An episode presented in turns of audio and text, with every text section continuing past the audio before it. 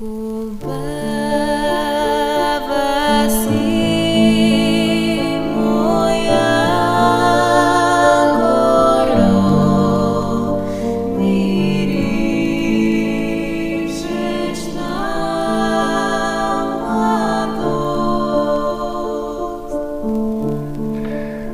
дошли в Диалози за Македония, подкаст на Македонския научен институт. Тук ще разговаряме за миналото и съвремето на географската област Македония и борбата на македонските българи за освобождение и национално обединение. Наши гости ще бъдат изявени изследователи и специалисти, с които ще дискутираме любопитни и малко познати теми от нашата история.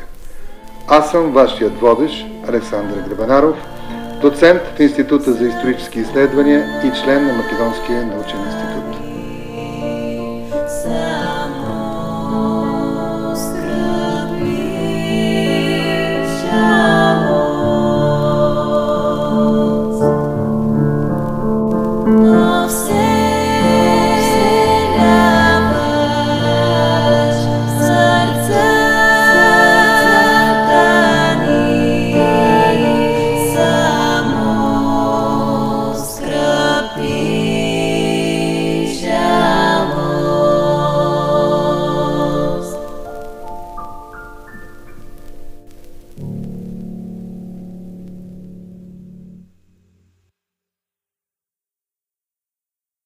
Добър ден, уважаеми слушатели!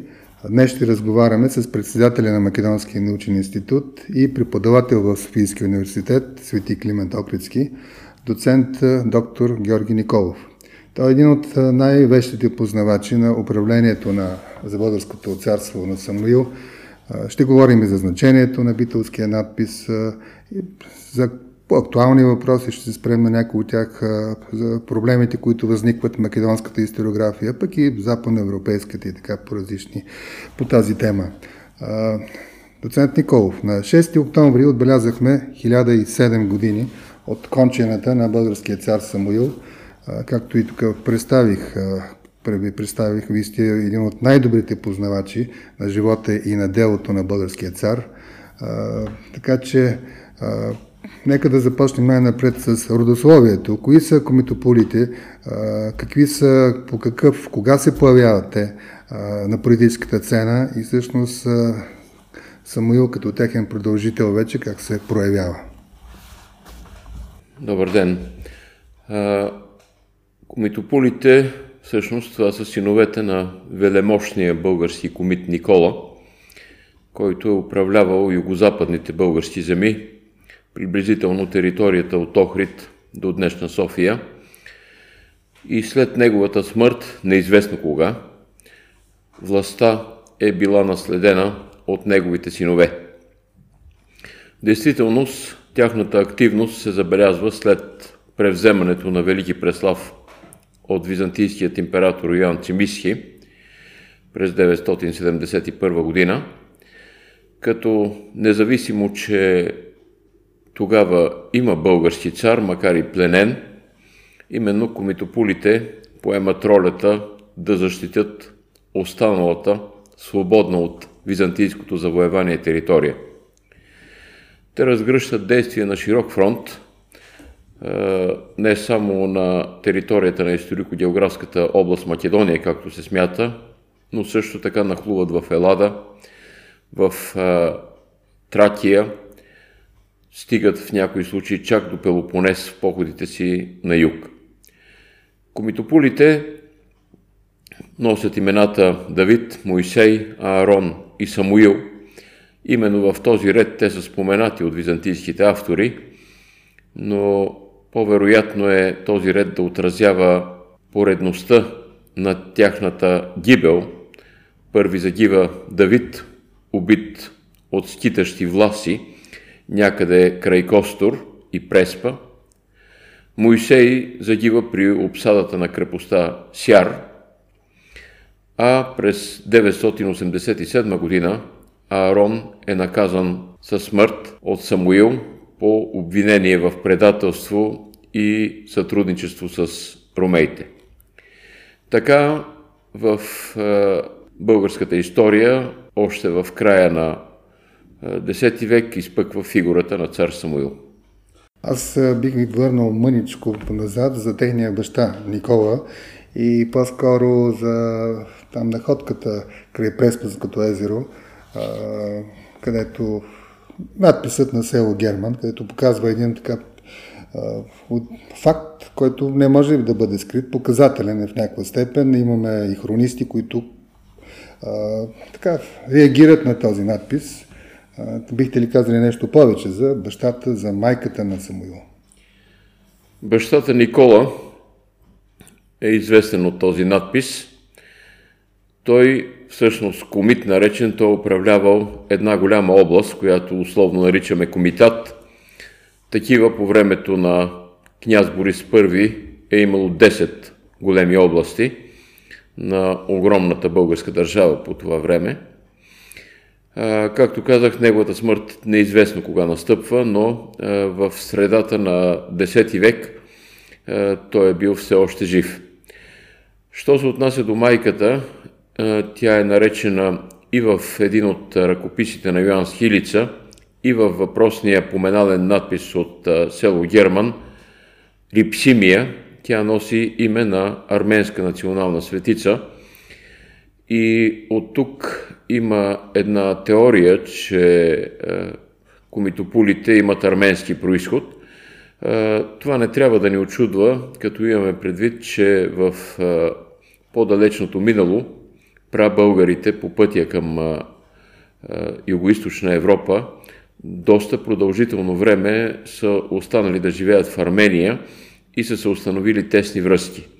Вероятно, именно по майчина линия комитополите са били родствено и кръвно родствено свързани с династията на хан Крум, която привидно приключва с управлението на цар Борис II.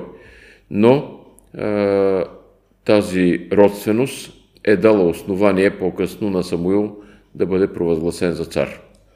Аз си спомням едно ваше интервю, където споменахте, че тези доводи, за тези доводи, по-скоро за връзката с Кам Крум, има така извори и от трудовете на Ана Комнина, на Степан Отарон, на Йоан лица. Така, има ли добавени и още извори, но или те са напълно достатъчни да се покаже такава, такова родословие и такава връзка родословна? От до сега написаното, което е добре известно, мога да добавя само едно ново проучване на издателя на Ана Комнина, последното текст критично издание, което излезе преди няколко години. В него авторът много задълбочено интерпретира един израз от съчинението на Ана Комнина, като, в което тя казва, че Самуил е последен от династията, която е започнал българския владетел Мокрос. Фактически владетел Мокрос нямаме и това не е областта Мокра, както се смяташе до сега, а този немски учен много ясно показва, че става дума за метатеза на името Крумус, което е изопачено като Мокрос и фактически Ана Комнина, чиято баба е била българка, е знаела много добре за происхода на комитополите и за Крумовата династия. Тоест, с една дума тя казва, че Самуил е последен от династията, която е започнал хан Крум в началото на 9 век. Това е наистина един удивителен факт, който косвено се потвърждава и от някои други извори. Така, например, Михаил Псел по друг повод, но казва, че българите са имали обичай да поставят начало на държавата си само човек от царско коляно. За разлика от Византия, където има доста случайни хора, попаднали на Византийския престол. Бих искал да се спрети и на, на, така, на по-значимите битки на, на цар Самуил и всъщност и неговата роля преди това, предхождаща, разбира се, и вътрешно-политически план и разбира се, съвсем, съвсем резюмиран вид външно-политическите проблеми, които възникват за българска държава преди и след битката при село Ключ. Както свидетелстват главно византийските извори, още преди да поеме царската корона, Самуил е станал пълновластен господар на България. Монархос е наречен на българите и той изпъква като водеща фигура, като военачалник. Първоначално, защото цар Борис II е бил пленен, по-късно убит. Впоследствие, поради това, че цар Роман се е занимавал главно с църковни и религиозни въпроси, но фактически на плещите на Самуил пада цялото управление на страната. Той води дипломатически преговори, той е начало на войската и фактически той е истинския владетел на България в края на 9 век, още преди да бъде коронясан за цар.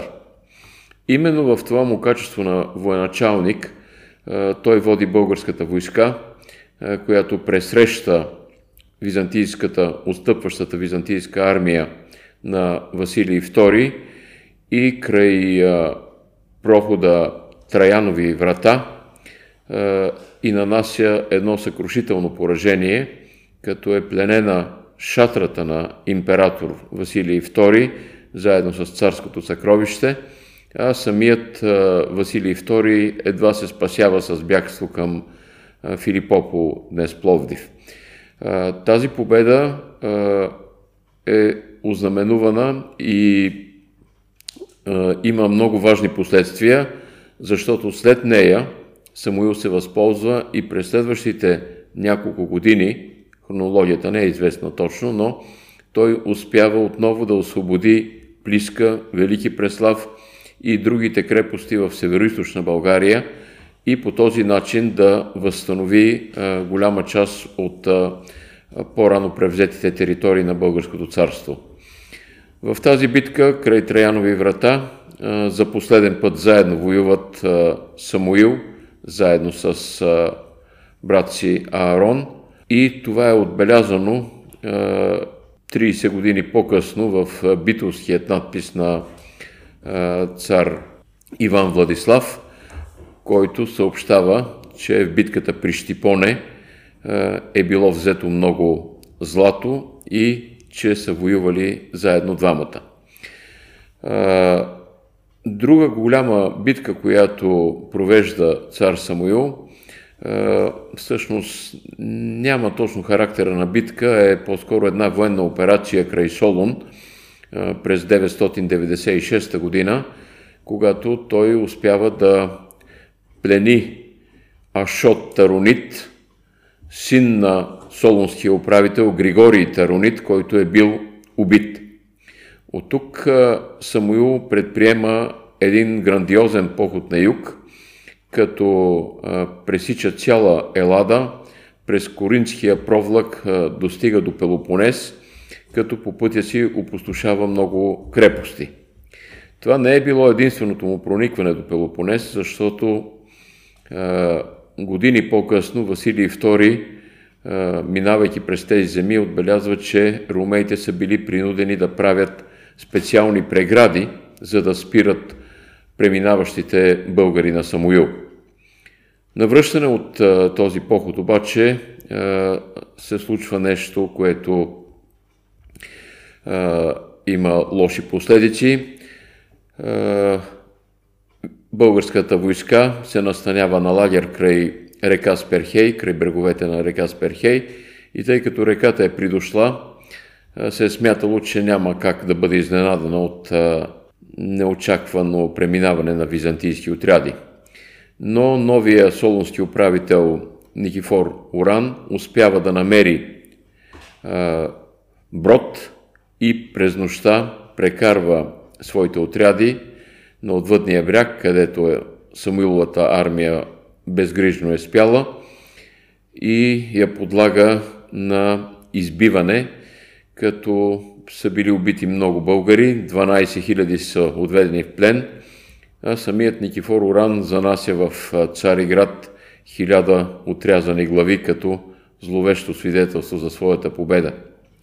В тази битка Самуил и неговия син Гаврил Радомир са били тежко ранени и те са се прикрили под телата на убитите свои войници и така са лежали близо цял ден, изчаквайки отстъплението на румеите и през нощта са се завърнали в България, като именно в тази битка Самуил изглежда е получил тежка рана в ръката и тя е зарасла на криво, както това се вижда и от по-късно открития гроб на българския владетел. Фактически до битката при крепостта Ключ това е най-голямото българо-византийско сражение, но Самуил не се спира само в война с ромеите. Той предприема в края на X век и един голям поход по Адриатическото крайбрежие, като подчинява голяма част от разпокъсаните сръбски племена и най-голяма съпротива му оказва князът на Дукля, Иван Владимир, който в хода на сраженията е бил пленен и отведен в България. Последствие Самуил му дава за съпруга своята дъщеря Теодора Косара и му връща владението, като го прави свой васал. Все по същото време Самуил изглежда е имал сблъсък и с унгарските племена, които вече живеят от 100 години в Панония. И след неясния изход на тези сблъсъци, а, също се стига до споразумение и династичен брак, като Самуил взима за съпруга на своя син Гаврил Радомир, една от дъщерите на унгарския вожд Гейза, неизвестна по име.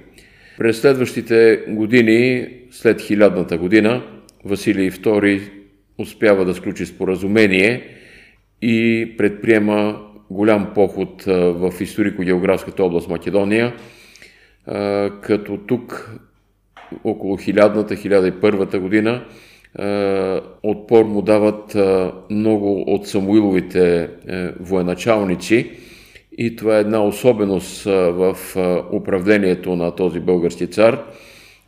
Той позволява една децентрализация в регионален смисъл, така че военачалниците, които управляват укрепени планински крепости, всъщност със своята самостоятелност се бият наравно с основната армия на Самуил. 1002 година Василий II предприема продължителна обсада на крепостта Видин и за да отвлече вниманието му, цар Самуил в това време пък напада Панаира в Одрин. Така двамата владетели се оказват в двата краища на Балканския полуостров. Василий II не се подава на тази уловка и след 8 месеца успява да превземе Видин, като за превземането му е използвал дори прочутия гръцки огън. Е, Йоан Скилица съобщава, че тогава българските военачалници е, са проявили голяма опитност, като в е, едно голямо гърне са събирали този гръцки огън и така са успели да го гасят. Фактически, преди крепостта приключ, имаме още една битка, неуспешна за Самуил. Това е битката източно от Солун, при крепостта Крета, когато Самуил се опитал да премине в контранастъпление. Но, макар и да не успява да победи, той все пак получава, така да се каже, глътка въздух, тъй като Василий отново е трябвало да воюва на изток и в Италия и през следващите 4-5 години Самуил е използвал това време, като укрепил всички проходи, най-вече Рупелското дефиле, прохода Струмешница, на река Струмешница, между Беласце и Огражден, с каменни стени, с дървени прегради, наречени деми и други укрепления.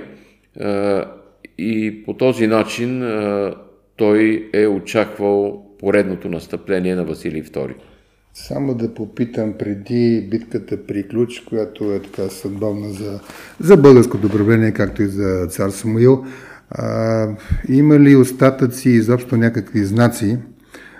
Две битки при Солун. Да, в Адриатическото крайбрежие няма, разбира се, както и в а, унгарските земи, но при днешна Гърция дали в...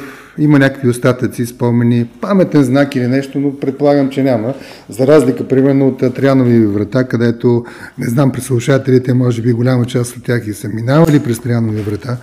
Това е една тръба, която разделя и по-скоро пътя към Южна България и дали се качвали горе и дали го знаят. Аз преди 4-5 години преминах от там и така според мен имаше нужда от освежаване на тази, тази част от крепостната стена, от събитията, които станали, включително и от табелите и от надписите.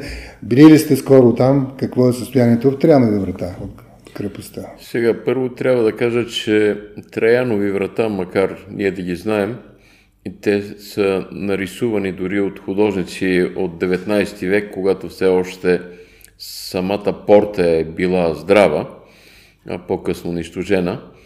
Така че имаме свидетелство за тази пътна станция. Трябва да се каже, че ние условно казваме, че битката е там. Това е една пътна станция на император Траян и затова така се нарича. Тя беше реновирана вследствие на един научен проект преди няколко години, като бяха вложени много пари, крепостните стени бяха укрепени, археологически разкопки бяха довършени там. Има туристически павилион с различни материали за битката при, в този район. Но като самата битка се е състояла малко по-в ниското. Всъщност прохода се е казвал Сути. Това е един стар римски проход посока към Костенец и именно там Самуил е причакал завръщащата се от, от Сердика византийска армия, като това е много добре описано от византийския историк Лъв Дякон, а в последствие Петър Мотавчиев е направил едно обстойно проучване, което според мен до ден днешен е ненадминато в това отношение.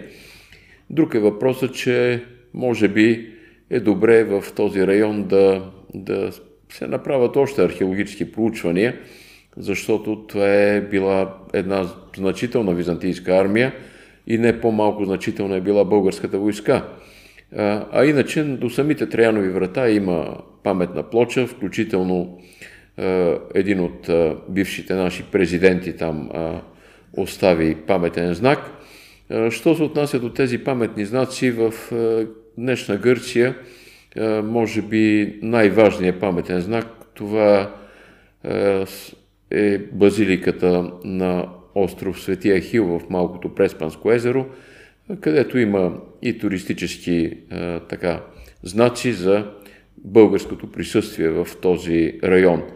А, иначе, като в Централна Гърция няма такива паметни знаци или нещо подобно, но паметен знак за мен е и това, че централните булеварди в Атина и в Солун носят името Василий Дефтерус Вулгароктонус, т.е. Василий II българоубиец. Да преминем към битката при Ключ, която е съдбовна всъщност и трасира пътят и по-скоро краят на управлението на цар Самуил. Кои са основните? Тя битката, битката е много така, важна, наистина. Тя е, драматични събития се случват по време на именно над 29 юли и след това. В резюмиран вид, ако може, така да опишете нещата. През лятото на 1014 година Василий II предприема поредния поход, като през Рупълското дефиле стига в долината на река Струмешница, която съвсем не е била малка рекичка, както сега. Доста трудно, според мен, тя се преминава, но тя върви в самата долина между Беласица и Огражден – и в тази теснина от няколко километра, не повече, Самуил е изградил много крепостни съоръжения, по-скоро стени, прегради и централно място в тази преграда заема укреплението ключ Клидион, Всъщност това е едно съоръжение, което наподобява могила, набраздена от няколко рова и валове. И на върха на тази могила огромна, това е естествено образование, не е могила изкуствено направена, е имало наблюдателна кула, от която се е виждало много добре долината и на запад към крепостта Струмица и на изток в посока днешния град Петрич. Доста дълго време Василий II е стоял пред тези каменни стени и укрепления и не е могъл да премине, така както съобщават изворите. Впоследствие два негови отряда, един воден от Никифор Ксифии, се е изкачил по билото или по подножието на планината Беласица, а друг отряд от друг военачалник, неизвестен по име, е заобиколил по планината Огражден. В продължение на 3-4 дена, включително и през нощта на коне, ромеите тайно са се придвижвали, отивайки в гръб на Самуил, на българската войска. Последните проучвания показват, че най-вероятно в тези непознати за тях места те са били напътствани от влашки овчари, които лятно време са обитавали този район и доста добре са го познавали. Фактически на 29 юли те се показват в гръб зад укреплението ключ с бойни тръби, с викове, с вдигане на голям шум са успели да предизвикат паника сред българската войска, която се е втурнала да търси убежище към Струмица. Всъщност Струмица е била крайната цел тук на Василий II, защото превземането на Струмица би отворило пътя към Битоля и Охрид. Но Василий II по-нататък не успява да постигне нищо повече. В това време Гаврил Радомир е взел баща си на кон, Самуил, и го отвел в Прилеп, а по-късно той се е завърнал в своята резиденция в Преспа. При това положение Василий II е заповядал на един от своите военачалници, Теофилакт Вотаният, да разчисти преградите, които Самуил е направил, за да се отвори път към Солун и там да презимуват ромеите и после по-отблизо да започнат ново нападение срещу българите. Но Гаврил Радомир се е завърнал на бойното поле и сам с копието си е изтърбушил този византийски военачалник, който е бил един от любимците на императора. Разгневен и решен да пречупи българската съпротива, тогава Василий II е заповядал да се извърши едно, една нечувана жестокост в историята на средновековна Европа, а още повече в християнска Европа, той е заповядал пленените български войници, около 14-15 хиляди души, да бъдат ослепени. Заловените, така да се каже, са му били излишен товар.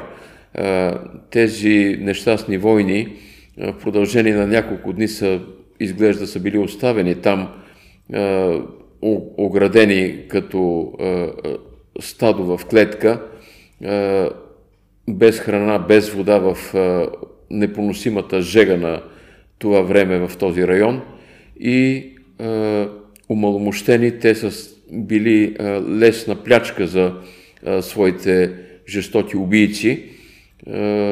В миниатюри ние знаем как е ставало ослепяването. Вързаният човек е бил простван на земята – а неговият инквизитор просто е скачал на гърдите му и с остър предмет за няколко секунди го ослепявал. Мнозина от тези нещастници са умрели от раните си, от инфекции, от непоносимата болка, но това зловещо, тази зловещата сцена е продължила и по-нататък с педантична точност Василий II е заповядал на всеки 100 души да се оставя един едно, който да води останалите. И така те хванати за ръка са били изпратени от района на Ключ към Преспа, където след около два месеца пешком, изнорени от жегата, от дългия път, от жажда и глад, може би едва ли и половината са оцелели по пътя, но са стигнали до своя владетел и когато той изглежда ги е видял на брега на Преспанското езеро, острова не е далече от брега, а, му е прижало, прилушало му е, той е припаднал. Тогава неговите, неговото окръжение с благовония, с аромати са го свестили за малко. И той е поискал да пие студена вода дали са му и той отново е припаднал, като изглежда това така по описанията на хронистите прилича на един инфаркт. Сърдечен удар. Да. Един сърдечен удар, като след два дена е умрял на 6 октомври 2014 година. Еми, доста емоционално разказахте събитието около битката при ключ и кончината на цар Самуил. Да, няма да се спираме на, на различни тези, които оборват ослепяването, включително и на вашият колега византолога от Кьонският а, институт, професор Шнайдер, а, защото това са както и на нашите колеги от а, Скопия. Но така, искам ми се да разкажете, то остана малко време. Знам, че сте м- така сценарист и един от а, на, за битълския надпис, заедно с нашия колега Коста Филипов, мисля, че го направихте. Битълски надпис, един извор, който, който дълго време се чудиха нашите, нашите приятели в Скопия, как да го прикрият, как да го скрият и изобщо как да не се показва. А, знаем, че има няколко версии всъщност за показването на този, на този надпис, за този камък, една от които е на нашият приятел, починал преди няколко години, Панди Евтимов, другата е на професор Заимов, но това е без значение. Въпросът е, че слава Богу за сега паметникът е оцелял, стои на една от витрините в Битолският музей и искаме се така да разкажете малко за този надпис и за намирането му и за значението на този надпис, изобщо в, като извор в българската история. За съжаление не е на витрина, а е сложен зад един нумизматичен шкаф и човек трябва като штъркел да се навежда да може да го види.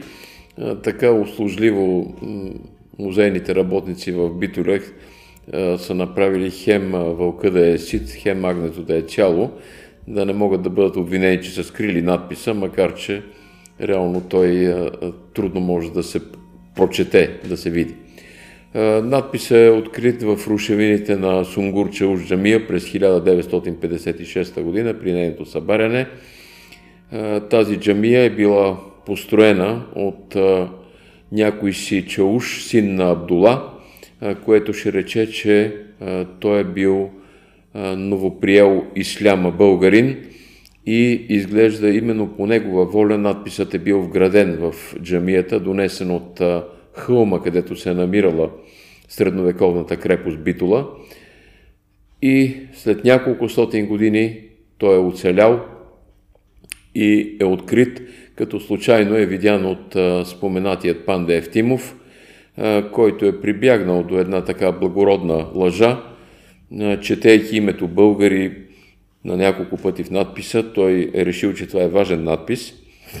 Самия той, както знаем, през целия си живот, независимо от трудностите се смяташе за българин и не криеше това, но за да запази надписа, той казал на работниците, бе, тук нещо пише за Бог, за Богородица, знаете, комунистите не обичат тия работи, дай да прибереме надписа. И надписа е бил захвърлен край а, днешния музей а, на град Битоля в градинката, в лапидариума като Панда Евтимов със своя фотоапарат го е заснимал, после тайно е отнесъл лентата в чорапа си, скрита в българското посолство в Белград.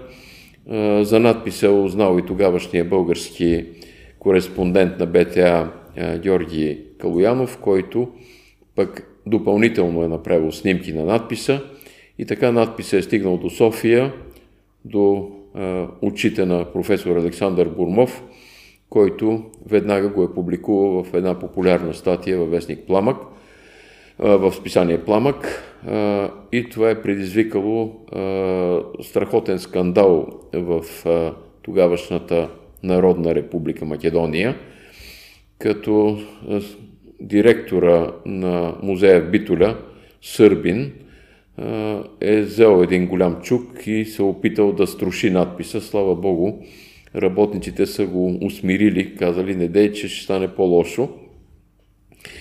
В последствие надписа на една екскурзия в Република Македония, професор Тъпкова Заимова и нейния съпруг Йордан Заимов съвсем спокойно са взели една турбичка с гипс и са направили естампаж, т.е. копия от надписа, без никой да им пречи в градинката. И това копие, две копия са направили, се пазеше доскоро в апартамента на професор Тъпкова. След нейната смърт е в музея в, на история, за история на София.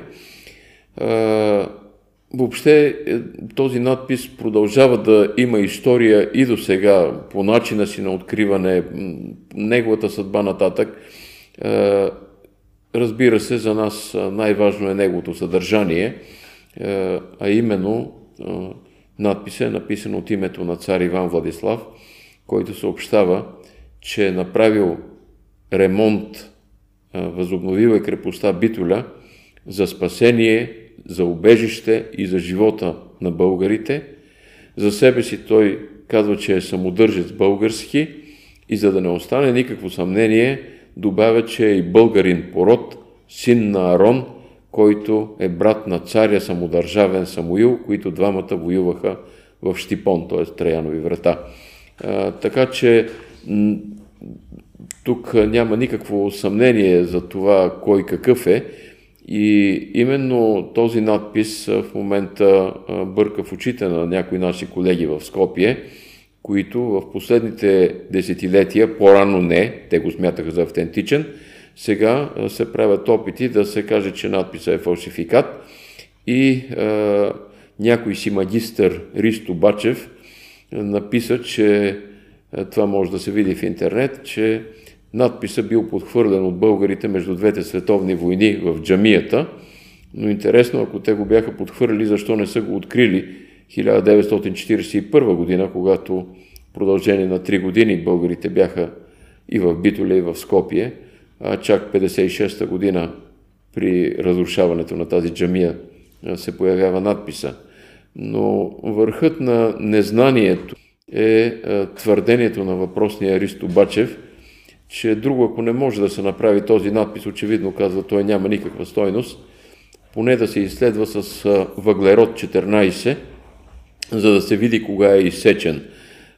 Това наистина е голям позор, защото само един необразован човек може да реши да прави подобно изследване, което би показало, че този камък е възникнал преди няколко стотин хиляди години, когато се е формирала скалата и нищо повече. Този метод C14 се прилага само върху органични вещества.